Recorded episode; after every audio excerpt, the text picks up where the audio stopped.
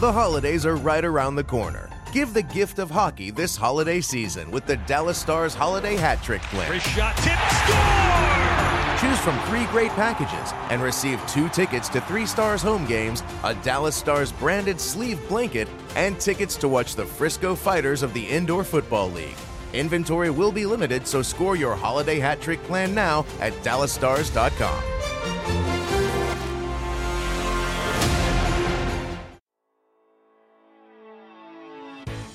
Welcome to the Podman Rush, the official podcast of the Dallas Stars, presented by Kingsville Brewery. Let's join the rush with your hosts, Daryl Razor Ray and Mike Heika. Hello? How are you? Have you been all right through all those lonely, lonely, lonely, lonely, lonely nights? That's what I say. I'd tell you everything if you'd pick up that telephone. Yeah, yeah, yeah, yeah. Or in this case, I guess, click the Podman Rush on your computer or device. We are the future, Mike. We are the future.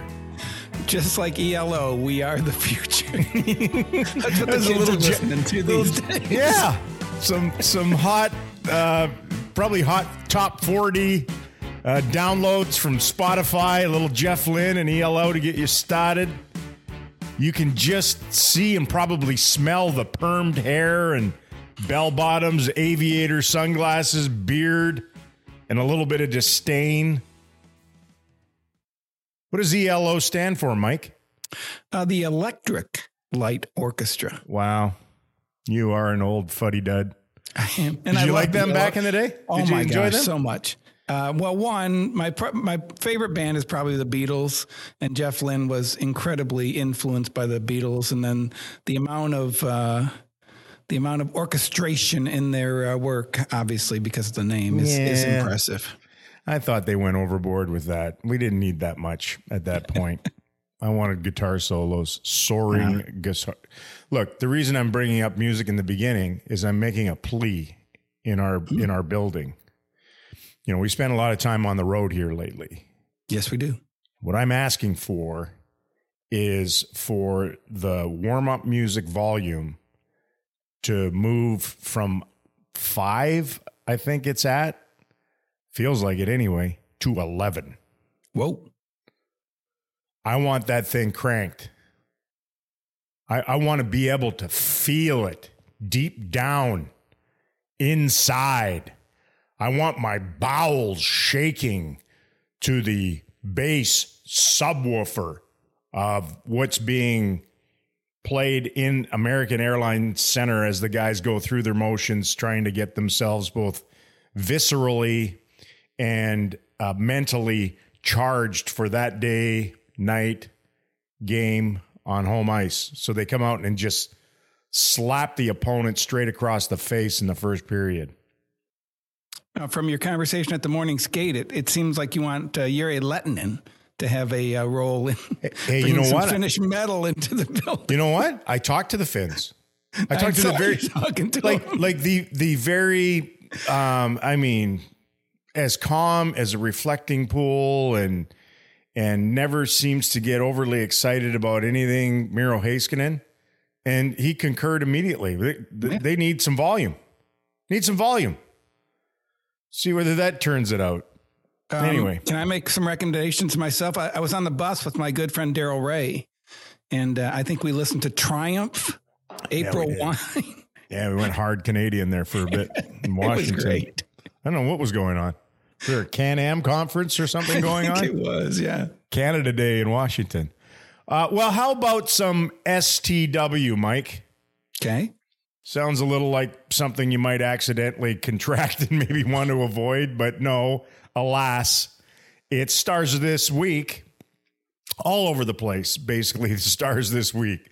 Here's a razor rule teams should not be forced to play four games in a week of the calendar, ever.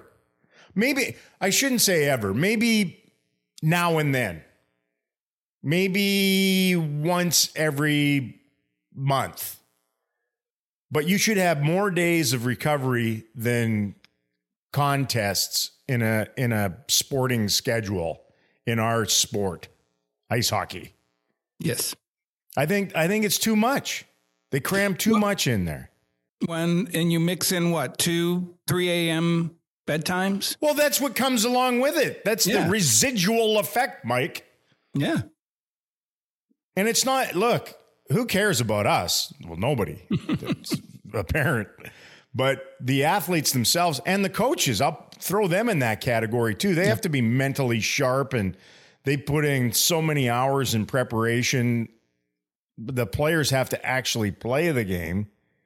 And when they're when they're playing every second less than every second day, and as you mentioned, you know, you get into a room at 3:30 in the morning and sleep and groggy the next day and try to muster up everything you have in order to take on an opposition. Like it's it's a lot.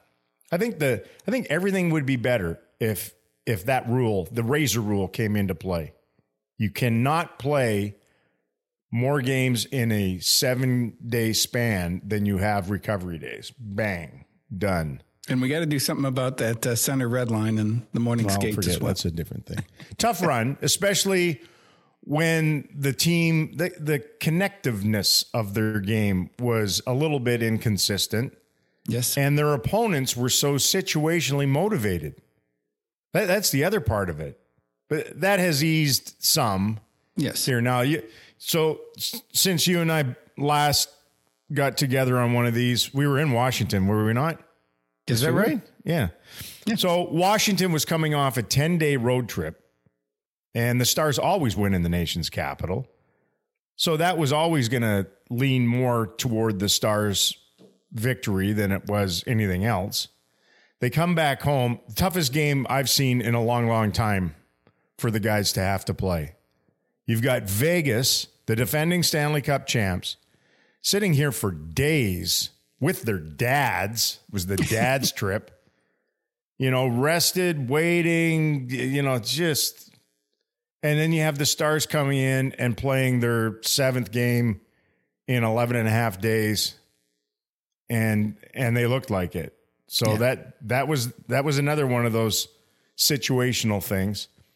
Last night, Detroit, they lost two key forwards the previous game, missing some other bodies. The Stars always beat them in Dallas. Now that's 11 straight. They've smoked the the wing nuts uh, and silenced all that red in the building.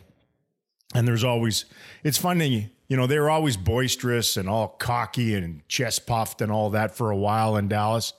Now they they just look crestfallen as they meekly make their way out of American Airlines Center in their little Larkin jerseys and their old Yzermans and Delvecchios. Anyway, As a Michigander, I can say that they can fall back on those four Stanley Cups and relax pretty well. But th- that's just me. remember where you're at, Mike. I know. All right. I, I still have friends there. big night on the milestone trail for Jamie Benn. So 500th assist, 867th point. Is that right? Something like that. Yeah. So he ties Broten in second behind Modano on the all time franchise scoring list. So I guess we can say he's the highest scoring Canadian in Stars history. Mike, that's we could have said that a while ago though, right?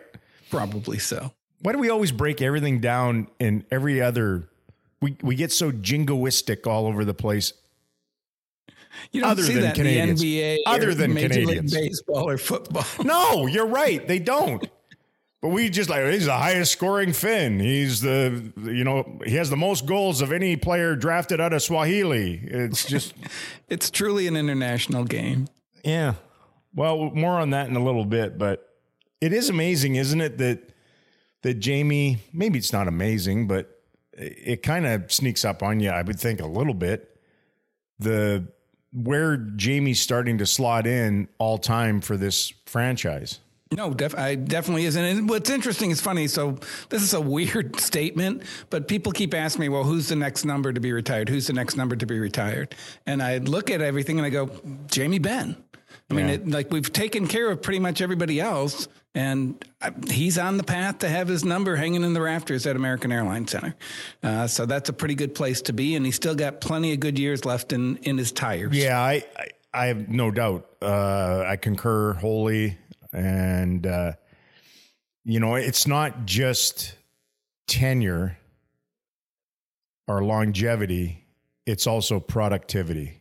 Yeah, and uh, it'd be awfully nice if he could traipse a big silver chalice around an ice rink before he's done. At it's funny one. those two those Not two more. statues out front, the Modano one coming. Each guy had one championship, yeah. and and you're looking at it going like, what if they didn't? You know, what, would they still be the same guy? Because uh, it really, like Dirks was kind of unexpected, and mm-hmm. then you know Mose was obviously you know they were the best team in the league at that point in time. But it, it just adds so much to your aura to to have that, and and Jamie deserves it. It's, it's so funny looking back, and we, he and I talk about this about every time they get a new coach. You're like, well, you've had a few of these, and he goes, yes, I have, and that's just you know that's just what it, he's been in that era of you know the NHL changes coaches, and they've had some ups and downs, and it would be so good for him. I mean, you, you go back to that picture in the bubble of him sitting in that locker room, yeah. and how close he was, um, and, and, and, and I truly believe that was and how painful. I truly believe that they may be in as good a place as they've been. I was talking to a, a friend the other night, and nothing against the old coaching staff. Uh, they did a wonderful job, but that that was a just a patchwork quilt of different personalities from different places, and and they came together and, and got them to the Stanley Cup final. But you look at this coaching staff, and I mean, it is put together and it is tight. And I think they're in a very good place. And then you look at the, you know, let's say what they did last year by adding uh, Thomas Harley at the end and adding uh, Domi and, and Dadonov. And you look at this roster and say, one, you got space. You could make a move at the trade deadline, and whether that's a defenseman or whatever else you need. And then the other thing is, is you got two kids down there who are just two of the best players in the AHL right now. And you know, like I said, you look at what Thomas Harley did coming in for six regular season games and then having a huge impact in the playoffs. And I don't know. I just I, I'm very optimistic. Even during these down times, I'm very optimistic about where this team can go. Yeah, you're optimistic and scatterbrained. I was talking about Jamie Benn for crying place. out loud. Where are you going? well, you said something about know, Jamie Benn potentially lifting. Oh, Mike. The Stanley Cup. Hey, quite a pick back in 07, the old Jamie oh, Benn yeah. pick. The, you know, we documented it again last night with Kane, Patrick Kane coming in with Detroit. You know, he went first overall in 07. I, that was I, a surprise, was, wasn't it? he was a spectacular player coming in, right? Jamie yes. went 129th, and they are 1 2 in points out of that draft class.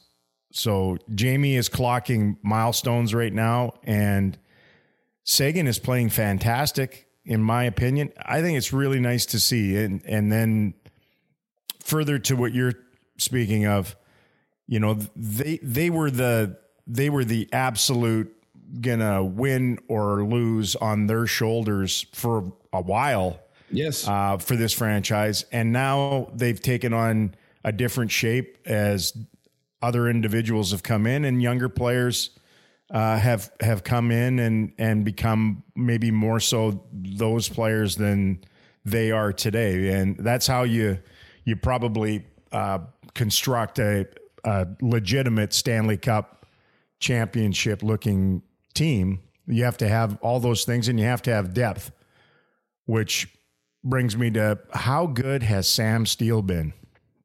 It's so funny that at the time I'm like, you know, let's just let the kids play. Okay, come on, let's not keep bringing these veterans in. But but I think both him and Craig Smith have been really, really good. I mean, they've really added depth to the team, and uh, you see that fourth line go out there, and they don't always score, and they don't even get shots on goal. But boy, you can tell they wear down the opposition and set it up for the next line that's coming out. I, I think Steele's been uh, arguably their best player here the last week or so. He's he's been integral. What a great name too, huh?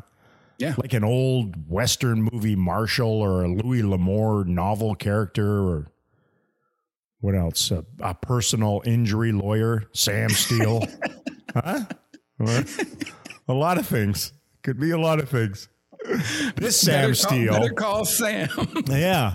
Yeah. Sam Steele. I'll lock him up. Uh, this Sam Steele, the star Sam Steele, he's, you know, he's been aggressively killing penalties, pursuing the puck all over the ice, drawing power plays for the the Stars, setting up teammates some beautiful primary assists. That one to Seguin when we were in Washington. Yep.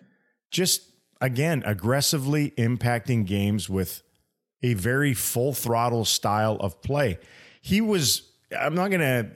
I'm gonna compare him to Guy Carbonneau, but it, it, it, it's it's the same sort of path. Like if you if you look back, Carbonneau with the Stars, uh, a very important cog back in those late '90s, and a Hall of Famer. You know, Montreal Canadiens in here.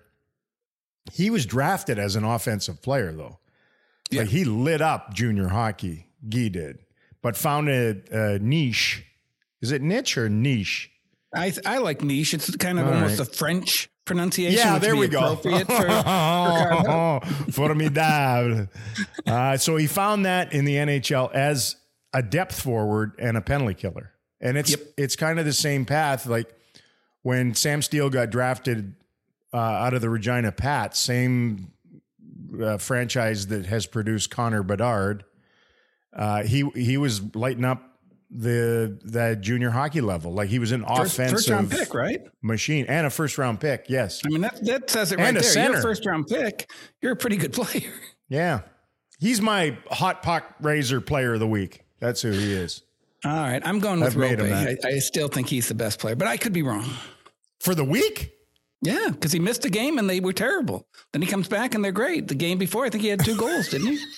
There you oh go. Oh okay. You, you, you've got to be able to miss somebody to know how, you know, without criticism, Daryl, there is no praise. Without absence, there is no presence. Is yeah, that what you're you, saying? It makes your heart grow fonder. Oh, shush.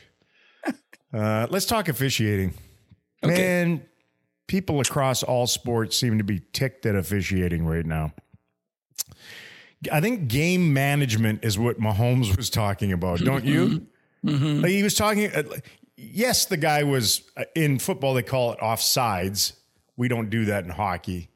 It's offside. There's no plural on it, uh, but they call it offsides. And he was, but at the same time, you're like, eh, Aikman last night went in on the officials on Monday Night Football. I'll say this, Mike Heika. The NHL probably could put a guy in the box on just about every faceoff if they wanted to look for a little interference, a little pick, a hook, whatever.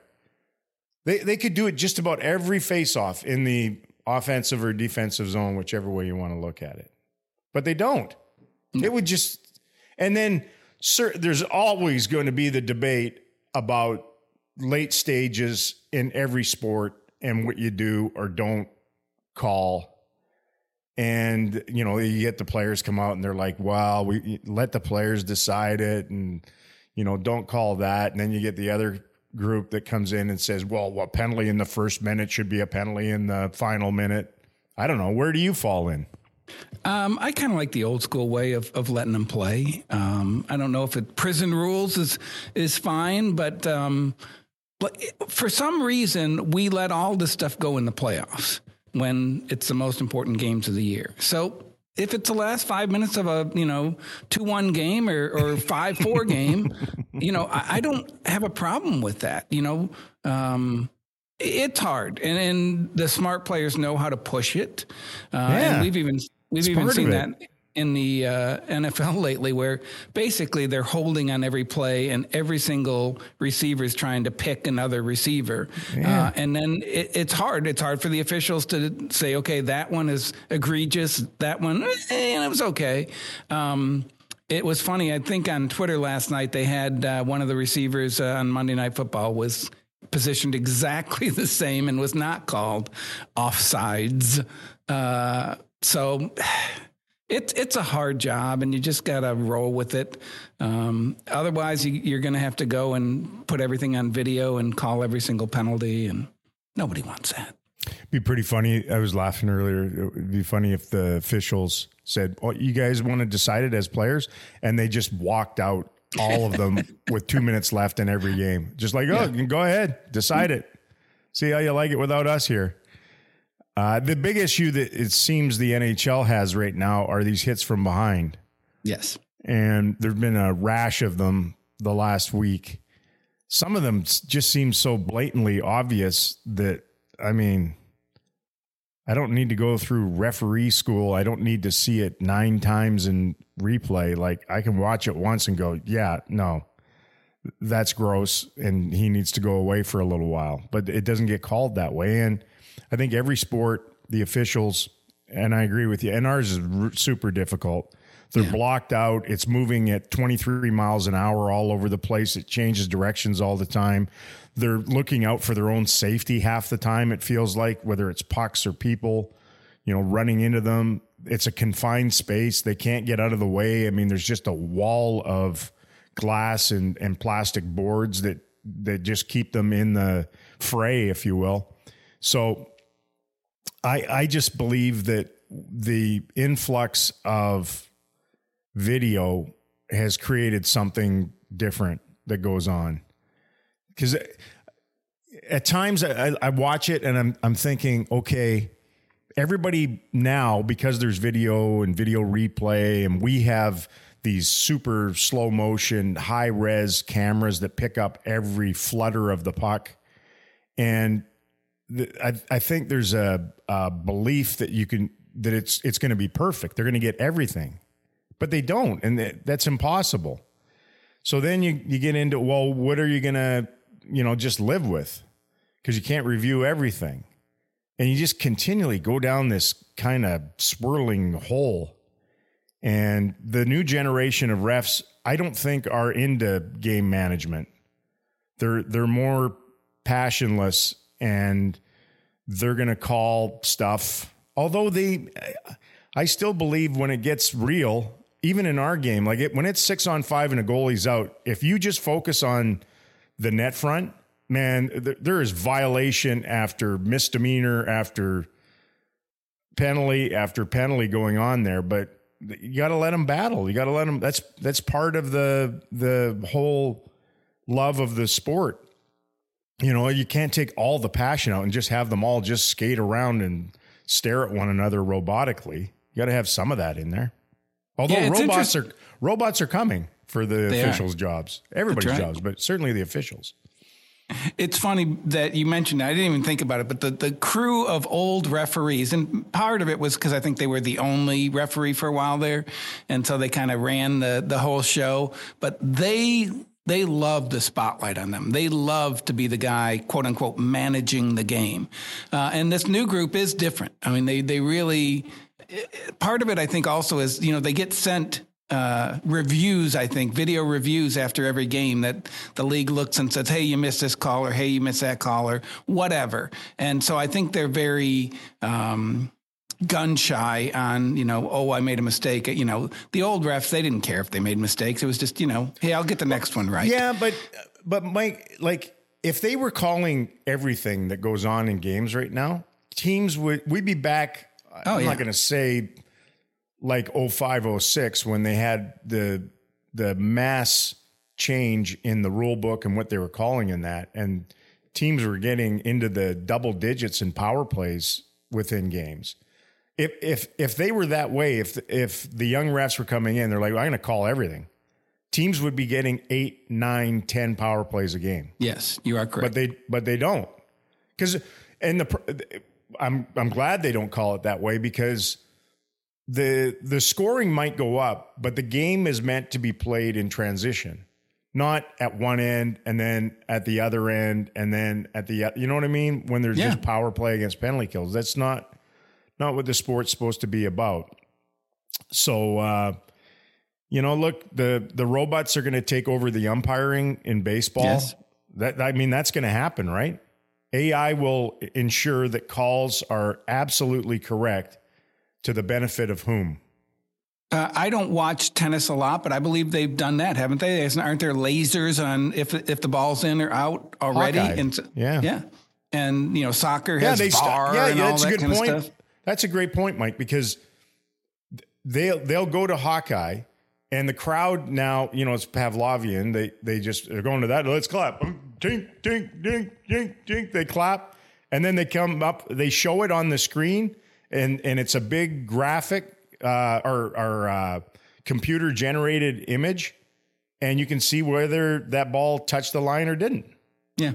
And then they All right, move can on. I give can I give you one Columbo moment in this? I'll give it in the middle of the of the podcast. of course you can. I don't under so I'm sitting at home watching TV on a 70 inch screen with my own uh, remote You control that I can 70 inch it. screen. Uh, it's huge, it's massive, uh, and so I can the back money it up coming into myself. the Heika household. That's true. Mrs. Heika does very well. Uh, anyway, why do we not have a person in the building who's sitting in a room with a 70 inch screen and his own remote control?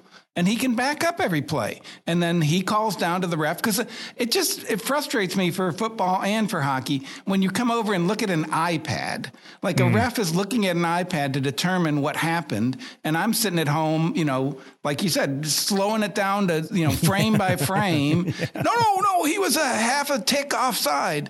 You know, it's just I I don't know why we don't, as a league, have that person in the building, the video official. I know we have it in Toronto, but Well, why do you think, it would be better to be in the building than be in Toronto if they're both looking at a big screen? because I think you would be part of the crew. And I think that Well, person they are part of the crew. They understand that. They're in con. Okay. That's why they put the headsets on. They're talking to them in Toronto. Okay. It's no different than if they were here. And, and it gives exactly I- what you're do- asking for. To some degree, I, I do think there is a feel like when we watch the game in the building, we watch everyone in the building. Sometimes I sit at home and watch on TV. Uh, it, it just feels a lot different. Or you. So, It, would be funny if they they just threw the iPads down and then just backed off and watched it on the enormous jumbotrons Jumbotron. In right. every building, and then and then they just hand signals. oh, run it again. Okay, run it Yeah, they- again. They're standing next to 18,000 Robo. people They're looking at his out. iPad. That's never going to happen. You know, you know how to make the game entertaining, don't you? yeah, that would that would that'd be dragging fresh meat out in front of the wolves. I think the the Stars have somewhat struggled to get on the power play Yes, a they lot have. this year. You think it's you think it's personnel driven style of play? What what do you think that is? I've been confused by it, to tell you the truth, because I do think one, they're a fast team. Two, you know, they they have certain players who other teams foul. And so I- I'm I'm just surprised they haven't gotten more. Um, but it was also a very short stretch. I think it was five games or four games with five power plays uh, that really you know kind of gutted it. And then more recently, they're starting to get back on. Um, it was funny. I was talking to Robertson last night, and there is a just a I don't know what the the feel of you get three power plays in the game, you're much better at the power play. You get one, you know, like we had one the other night, it was just awful. Where you know they hadn't had one, I think the previous game or, or uh, whatever, and then they got the first one, and it was just like they were rusty. So one, it's bad that they're not getting enough because you know they need the they need the opportunities. But two, the power play is so much better when you get three or four a game, and and hopefully they're trending in that direction. Mike, let me support that that notion from you and the man they call Robo. Uh, analytically speaking, look, I do phenomenal work on the Stars broadcast. We have a thing called the Choctaw game within the game, where I try to set things up for the people, right? Because I am a man of the people, for the people. I bring it to the people. When the Stars get a bushel of power play opportunities this year, hasn't happened that much. How many did they have last night? Four? They get, yeah, they had four. Two right? two for four. Yeah. So they get four last night. So I broke things down when the Stars get four or more power plays in a game or when they get zero to three. So they've only had four or more power plays now in eight games, eight of the first 20, what are we at, six or seven? something like that. Okay, when they get this these reps like that, the power play is 37%. when they get a smattering of opportunities, zero to three, the power play is 14%. Ta friggin' da. I'm here for you, Mike. I'm here to support all your reporting. I too went into the room yesterday and tried to ferret out some pearls of wisdom from power play individuals. I went to Joe Pavelski, leads the Dallas Stars in power play goals this season, as he did last year. And I said, What do you make of the sort of dearth of power play opportunities you guys have had to endure? And uh, he gave me, Yeah, it goes like that sometimes. that was the end of it. And, Yeah, and he asked like you, what does dearth mean? no, he's a great man. He is. I'm Uh, kidding. He went to college, right? Speaking Big of- Wisconsin guy. Spe- speaking of uh, guys like Joe Pavelski, fine, upstanding American player in the National Hockey League, here's a white hot sports opinion, or rather, red, white, and blue hot sports opinion, Mike. Okay. I think the best thing for interest, viability, and the future of hockey would be a USA win in an upcoming upcoming Olympics. Hmm. There's a potential for some Dallas Stars players to be involved in that. Yes. And the Americans would have, I think, the team to beat. Again, very jingoistic on this Podman Rush this week, Mike. It is. And the other interesting thing about this group, and I, I haven't really diced it up completely, but you, you could have some pretty good Sunbelt players in there too. Oh, so Oh, yeah, not that's what I mean. Yes, not Mike. only Yes, would it be yes, good yes, for yes, USA, but it'd be good for California and good for Arizona. and good- America, Mike. It'll be America, good but I mean, you'd see- America. we always talk about the footprint, the global footprint of the game. And that would be a good one. Let America know who these kids are. Yeah. Introduce them to America. The last U.S. victory, the last U.S. victory, the last one, Mike, at an Olympics. When was it? Gosh, I don't know. 1980? Yes. That's quite a while ago. By It is. my, you know, very rural, educated mind, uh, I believe well over 40 years ago. And the irony is that the, the previous one seemed so earlier before that was at 60. Yeah. And, you know, you're going like, oh, Squaw my Valley? gosh. No. Yeah. Yeah, Where Squaw Valley, one? I think. Yeah. And, and you're like, oh my gosh, that was such a long time. You're going, yeah, 20 years. Well, now we're at what, 44? Yeah. Yes. Ouch. And and still, Eruzione and those guys are are household names for good Yep. reason. Could you imagine though that team in 1980 if social media was around then? yes. What kind of just off the charts iconic everywhere individuals they would be? I think the Many Russian went on bot, to I think the Russian bots would try and be uh, saying that they didn't win legally. You're right. they would get they would get absolutely hammered by Russian bots on uh, fake. That was just a f- fake thing, and we are not uh, e- even recognizing the American gold medal in 19. Yeah, you're right. I don't even know the Russians won't even be in the Olympics, will they? Or will they? I don't know. Where is that in statement? so much wars. That that is I like you start going through rosters in the National Hockey League right now in goal, on defense, at forward, man, there are so many like extremely talented American kids. yes.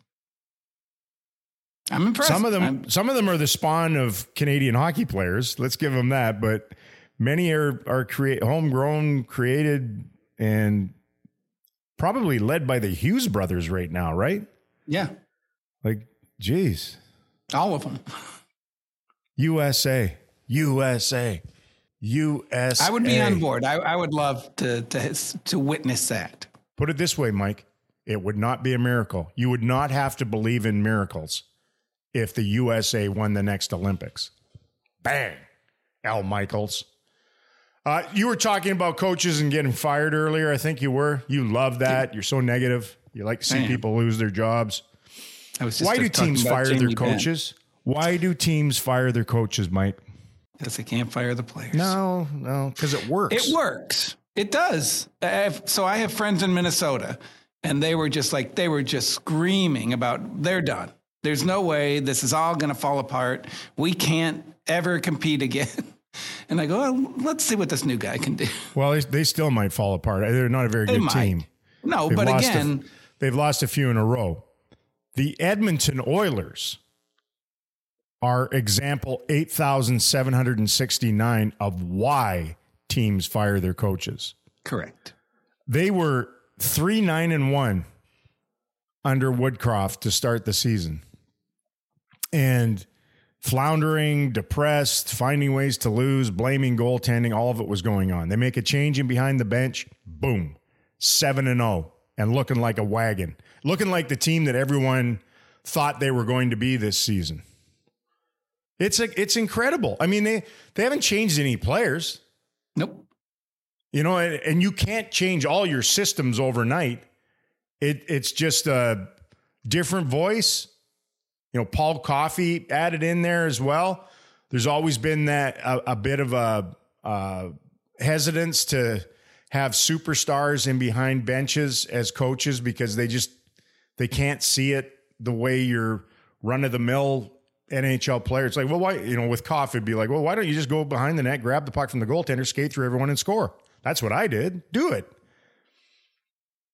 I think nowadays th- there there's probably more of an appetite to have former superstars in your coaching uh, midst because the of the difference in how the game is played and how much skill there is in the game. What do you think of that? Yeah.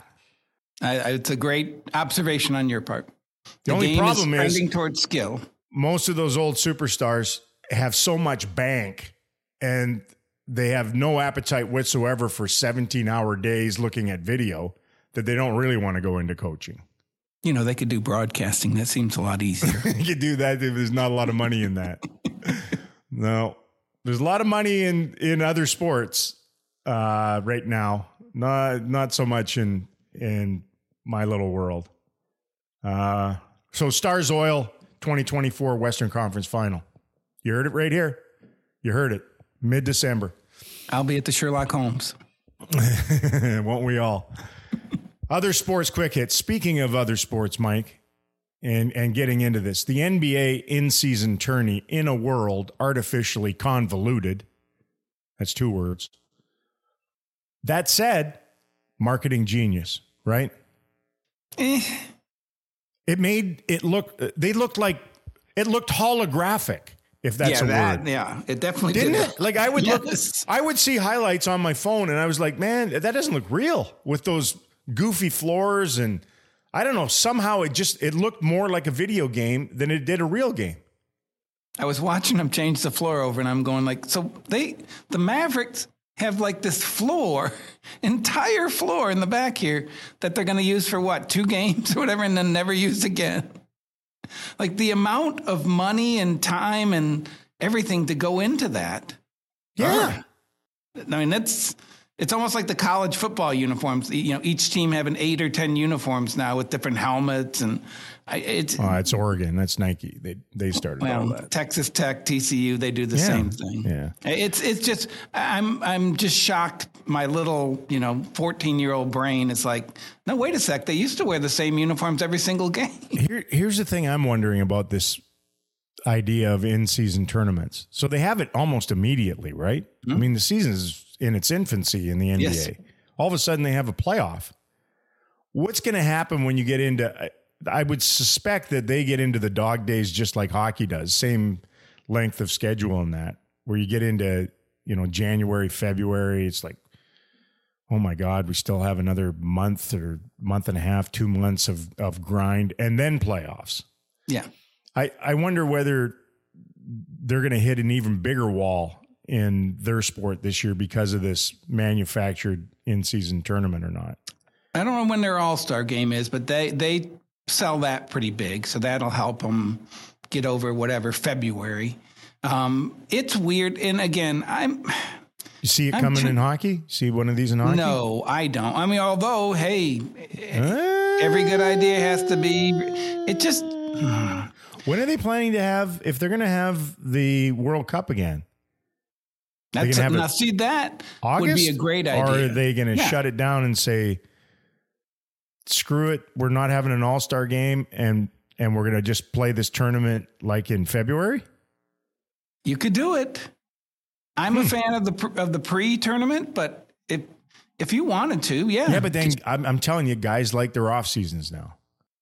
they do. And then the other thing is is is the thought process of okay, let's give you know the the worker bees a couple weeks off and and let's see what they look like in in uh, April and May. Uh, if, if they if you know if they take a little time off to uh, get a little healthy in February, Maybe it, maybe it's not a bad idea. That's a lot of travel, though, and I, I mean, I don't know if you could hold it in Canada or the U.S. That'd be one thing, but I don't know if Oh, you would. you'd have to do it. Whatever world, Yeah, you have to have it where you're playing. Okay, Yeah, yeah, yeah, yeah, yeah. go for no, it. no. You have it. You have it over here, please. Dallas. Yeah, why not? Big silver sticks on right now, isn't it? That's right. That was last all weekend. those yeah. little kids from all over. It's the NAFTA one. I think there's Canadian teams, there's Mexican teams, and there's American teams. The North American Free Trade Agreement. Yeah, is that still in existence? I don't even know. I don't either. Trade parade. Did the Lakers get a parade? They won it. They did. That's shocking, but They're not. They- They're not having a parade, are they? no, I wouldn't think so. But they probably will raise a banner. Oh my god. You got to do that. How about they just have like a runway instead of a parade route or route? just have a little runway show.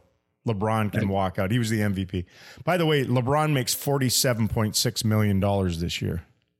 Yeah, somebody else. I uh, is hope I hope he got a bonus for MVP of the in-season tournament, just to try to offset some of his expenses. But that pales in comparison. Baseball free agency: Shohei Ohtani, seven hundred million dollars to the Dodgers. He's deferring almost all of it. Really? Yeah, yeah. Smart he's only. man. I think he's only taken in like the report said like two million. The rest of it's going to be deferred so that they can have a championship caliber club around him. That doesn't Right. seem like it should even be allowed. That seems like circumvention of some sort, does it not? Uh, Brady did it. Remember when A Rod got 250 million from Mr. Hicks? Yep. That seemed like just astronomical. Now it seems quaint. $700 million, Mike. That's a lot. I, I'm shocked by it all. But again, uh, the uh, teams, I think Mark Cuban bought uh, his for uh, something in the hundreds of millions and selling it for 3.5. And that's just the managing rights or whatever. That's not even the whole thing, I don't think. Uh, so 3.5 billion there, and I think some of these hockey teams uh, have proven that they can make uh, pretty good coin when they're flipped. So might as well let have the player let the players have some of it too. Well, who owns the golf teams? Jon Rahm got 300 million over three years from LIV. Yeah, that's just a weird thing. I don't know where that money comes from. Money from. talks, Mike. You know what I deduced from those two signings, Ohtani and Rahm? Both of them have H's in their last name that aren't fully pronounced. Mm. R E A U G H. Mhm. Yep. I can, it's a synergy. All of us. Can I get a loan from you? All of us unnecessary H's are hitting the payday. Uh, in hockey, the the highest contract in the history of our league. This is going to get shattered soon here, I would think. Yeah. Caps going up, which is great news, not by phenomenal percentage, at five percent. Is that what it million, is? right? I think eighty-seven something. Alexander Ovechkin, who looks like he, he's carrying the weight of expectation along with the veteran legs. Like when we were in Washington until overtime, he could have won it in overtime. I think, I think an earlier version of Alexander Ovechkin probably won it, wins that one in overtime against the Stars on the power play. Uh, but he's 124 million dollars over 13 years, which seems right. Yeah. And And and when you consider what he's done in in the stretch of that, I'm not going to say underpaid, but maybe a little bit for who he is. Well, and on a, chasing what, down what a record. Yeah, he's gonna he's gonna catch Gretzky. Nobody Yeah. catches Gretzky in anything. Uh, the other thing is, is I don't I can't even remember what night it was. Was that Thursday, Wednesday, Uh, we played Saturday, Thursday. Thursday? So on a Thursday night with the Dallas Stars, who are kind of okay, but not the Boston Bruins, that place was completely full and and rocking. Uh, and that's what Alexander Ovechkin does to your franchise. Uh, even when you don't have a great team, uh, you have enough people who Yeah. yeah. Yeah. I mean, uh, that's the NBA model, and it seems to be working in Washington. Yeah. Because I remember going out to that old barn, you know, Landover, whatever, 20 years Maryland. ago. Yeah, it was not The Cap rocking. Center in Landover, Maryland. Welcome to Washington Capitals hockey. the other one that comes to mind in hockey, though, is Shea Weber's offer sheet. I think people have forgotten about that because, you know, all kinds of injury problems. Finished up with Montreal, um, ran to the to the uh, odd Daffy Cup final with the Canadiens that year in front of nobody. Uh, but 114 million over 14 years or something like that. Insane. Insane. Now, when you go forward, like the next contracts for those uh, two superstars in Edmonton and other young guys that are going to have just crackerjack numbers, uh, we're gonna we're gonna get we're gonna get into the mid teens per year very quickly. I think in our sport. Yeah. And and I mean every team is against the cap now. And we're all looking for the Sam Steels of the world that you can fill in on the, you know, and that's just the way it's going to go. You're going to have haves and have nots. And Well, they probably do that in other sports too, though, right? no, they do definitely do. Like you're not going to pay LeBron fifty million and then pay your.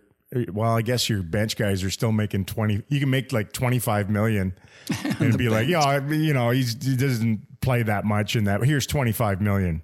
Can you imagine? Well, they they only have Why didn't we play basketball, Mike? You and I should have played basketball. Small was really- forward, maybe really a shooting guard for you. I was a point guard. I was very very good. Oh God, I don't want to hear more about your youth sport endeavors. Uh, football, I think, is the one where where guys really just have to because of the the way that they've negotiated for the ownership in every single negotiation. Uh, they have people who you know the, the split between Dak's forty million and you know the fiftieth guy on the on the roster is is pretty significant. I think Oh, they pay quarterbacks. they do pay quarterbacks, They pay quarterbacks. Uh, there's, receivers. there's so many backup quarterbacks playing right now. What are they making? Are they just peanuts? I I think it's three or four. I think the Cowboys typically have a guy making three or four million as their backup. Yeah. Then it's not, and, and then their contracts aren't guaranteed. That's the one that just Yeah. blows me away in that sport. If only they made enough money to guarantee their players' contracts, hey? Someday. Fingers crossed that they can. There you go. bring in more revenue. You're a man of the Uh, people. That's about all I have from my epiphany machine and observation oblongata this week. What do you have? Anything else? I used my uh, Columbo card in the middle. yeah, there, you did. so, yeah. You did that earlier. Well, then maybe we move on. I, you know It's what? I'll, a good I'll say podcast. I like this. this one. I'll say this right after we finished a long diatribe on contracts and finances and, and humongous numbers, financial numbers, fiduciary. You're a fiduciary. That's what you are, Heika. I hate talking about contracts and numbers in sports. I hate it. I, I hate I it. don't. I don't mind because I think it's part of the strategy. I- I know, that- but that I hate it. It makes things work. Way more so now. I prefer to just talk about what the value of the individual is and the framework of the team and what he's instead of going, well, he's not worth seven million. Well, he's he's not worth that. Well, he should be making this. I that that just bogs me down. So I, I'm don't sorry. you appreciate the fiduciary cheating that Vegas has done to, you know, Oh, some of that. Yes, some of that I actually enjoy. The Yeah. creative because if you ain't cheating, you ain't trying. the- right? and they, it's worked for them. it's it's it's why Gary Bettman has to call them all into the room every year and scold them a little bit because yeah. and and they've had to create rules to save themselves from themselves in our sport. Correct. It's probably every sport, I would think, right? Yeah, because they are all trying to money. get sliver yeah. of advantage here and there, and they put all these things in place, and they have these guardrails, and then they spend, I would think, absorbent amounts of time trying to figure out how to get outside the guardrails and break things down, and then it's like, oh, we didn't realize there's a loophole there. Well, we'll yeah. close that one next time. And then as soon as they close that one, they find another one somewhere else. It's fun. Yes, it is. That part of it is fun. Very much fun. But I apologize for bogging everyone down in in numbers. Ugh. They love it. At the same time, we very much appreciate all of you out there who consume our little Podman rushes. Uh, we have grown our, are they called impressions? You're asking the wrong guy. I'm 62 years old, Daryl. I don't know. You should have someone in here on IT. Impressions? Yes. I Look got. oh wow! I got a. I got a magical thumbs up with a with, fireworks, with show in be in behind. Oh my god! These kids and their ability. Jordan Foreman, who I guess laces all this together in the magic. He's probably on Instagram. I hear that's a, a big uh, big thing with the kids these Mike, days. Mike, you just went from 62 to 92 by opening your mouth. Anyway, uh, we've grown our impressions. Used to be ratings and stuff like that, but now we're impressioning people, or they're impressioning us. I why don't you use a like a Rich Little uh, analogy or something, Mike? Make yourself really hip with the kids. Me and no? Red Skelton used to crack up the oh, kids. Oh, anyway, Sens, Blues, Kraken upcoming. And if you flare your nostrils, you can get a whiff of the redolence of a four game winning streak. Drink it in. Bye for now. You've been on the Podman Rush with Razor Reaugh and Mike Heika, presented by Kingsville Brewery an official production of the Dallas Stars. To stay up to date on all things Texas hockey, visit DallasStars.com or download the official Dallas Stars app today. Oh my God, you, you don't even know your powers, Jordan. You don't know your powers. You're like a friggin' wizard. You're a podcast wizard. The 2023 24 hockey season is in full swing, and your Dallas Stars need you at American Airlines Center to help bring the intensity. Shot tip, score! Don't miss your chance to experience the electrifying environment that Texas hockey has to offer this season. From huge hits to savage saves, American Airlines Center is the place to be as the Stars look towards the Stanley Cup. Secure your seats today at DallasStars.com.